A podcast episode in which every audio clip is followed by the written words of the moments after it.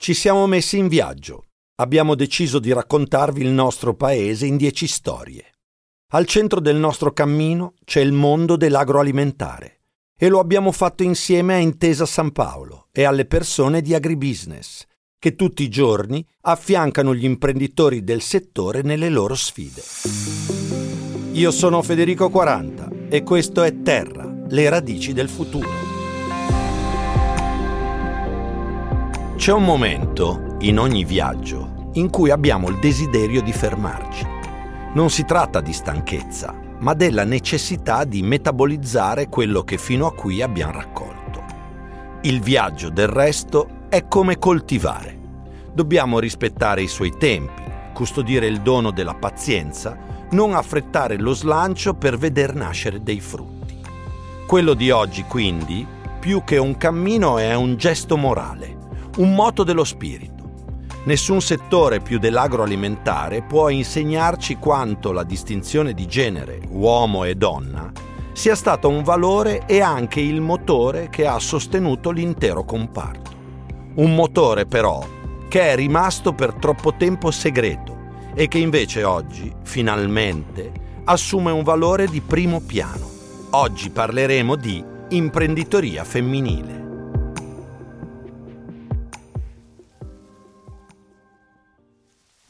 Quanti di noi hanno avuto nonni, bisnonni, genitori che lavoravano in campagna, con la schiena piegata sopra la terra dall'alba al tramonto? Abbiamo imparato a osservarli, anche se sapevamo che quel lavoro probabilmente non lo avremmo mai fatto. Eppure ci è bastato guardarli per comprendere quanto spirito di sacrificio mettessero in quello che facevano. Erano persone che parlavano poco, ma ci sembravano degli eroi la sveglia quando fuori era ancora buio, il cammino verso i campi con in spalla gli strumenti del mestiere, tutto il giorno sotto al sole cocente a vangare, seminare raccogliere, indistintamente, uomini e donne, che con poco sfamavano famiglie intere lavorando pesantemente. E quando il sole calava e sui campi non si poteva più stare, il lavoro non era finito, bisognava portare avanti la casa. Troppo spesso il lavoro delle donne è rimasto nell'ombra. Quante volte colpevolmente abbiamo taciuto il ruolo fondamentale che hanno svolto. Ma l'asse va ormai spostato. Oggi, per fortuna, è in atto un'inversione di rotta.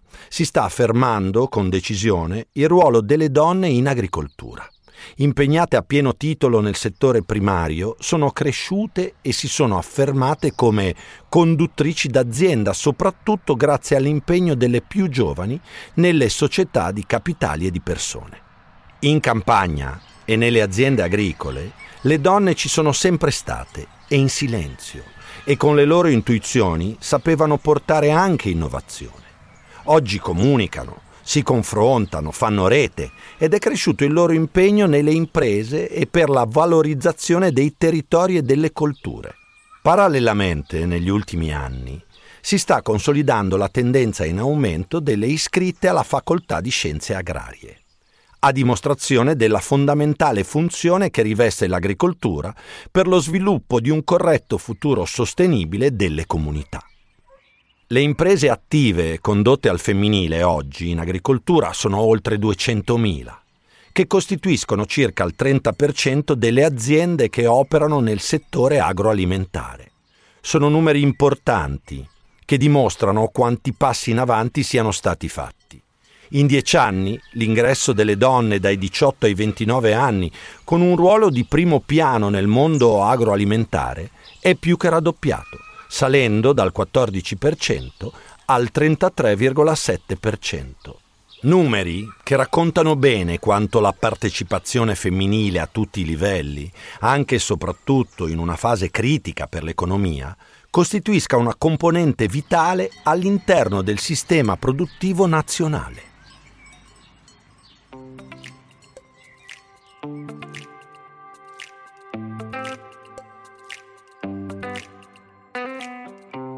Ho pensato molto a quale parola fosse capace di sintetizzare al meglio il ruolo delle donne nel campo dell'agroalimentare, ma più in generale nella società. Alla fine ho creduto che il termine volontà fosse capace di custodire una molteplicità di significati. Nella volontà c'è il sacrificio così come la pazienza, c'è la perseveranza e la tenacia, così come il coraggio e la forza. La volontà. È da una parte ciò che ci costringe a razionalizzare e a sistematizzare, ma è anche l'impulso che ci fa andare oltre la ragione, ovvero la volontà è ciò che costruisce le fondamenta, anche morali, su cui una società, una comunità, un'impresa si fondano. E nello stesso tempo l'impulso che riesce a farci superare quelle leggi stabilite, non come una violazione, ma come il desiderio di guardare avanti. Ecco, se penso a un essere umano capace di custodire dentro di sé questi significati, è solo una donna che riesco a immaginare.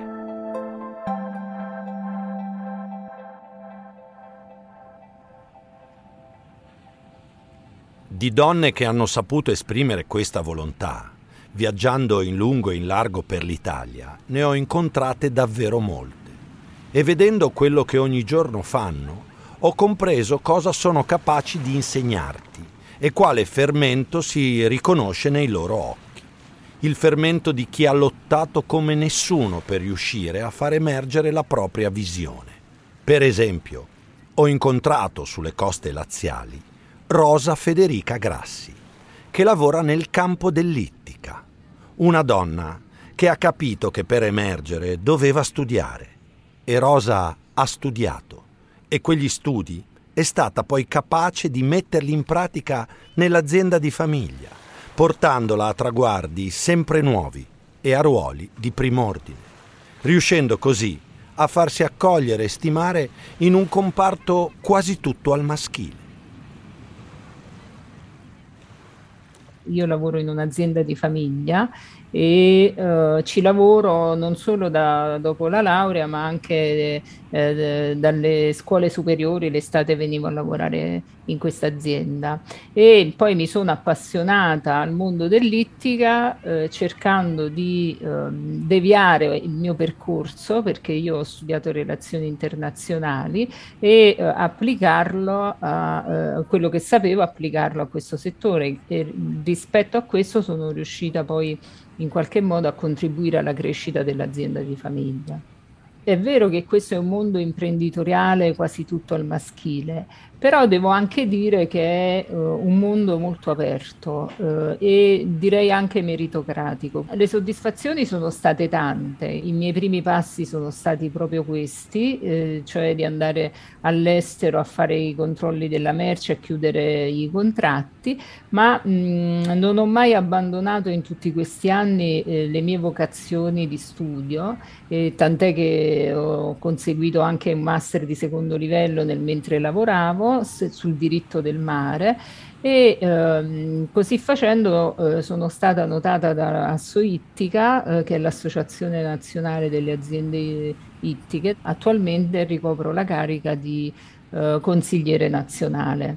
Io credo molto nella meritocrazia e nel merito, eh, sia eh, che provenga da un uomo eh, sia che provenga da una donna. Però è chiaro che negli anni posso eh, sicuramente dire che le donne hanno un'attenzione particolare alla sostenibilità e alla conservazione eh, del mare, delle specie. Quindi forse in questo noi eh, siamo riuscite a portare nelle nostre aziende un'apertura eh, rispetto mh, alla sostenibilità soprattutto ambientale eh, delle nostre attività.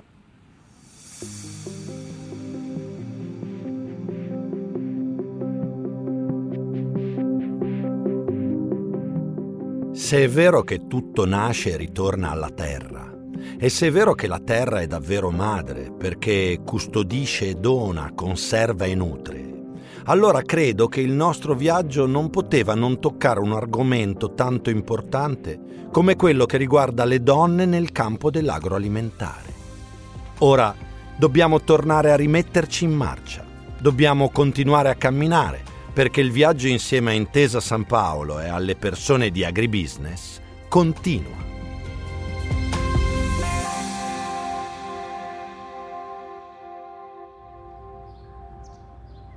Terra, radici del futuro.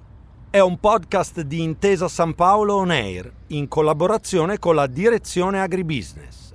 Prodotto da Dopcast con la voce di Federico 40 Testi di Andrea Caterini e Federico 40, sound design Simone Negri.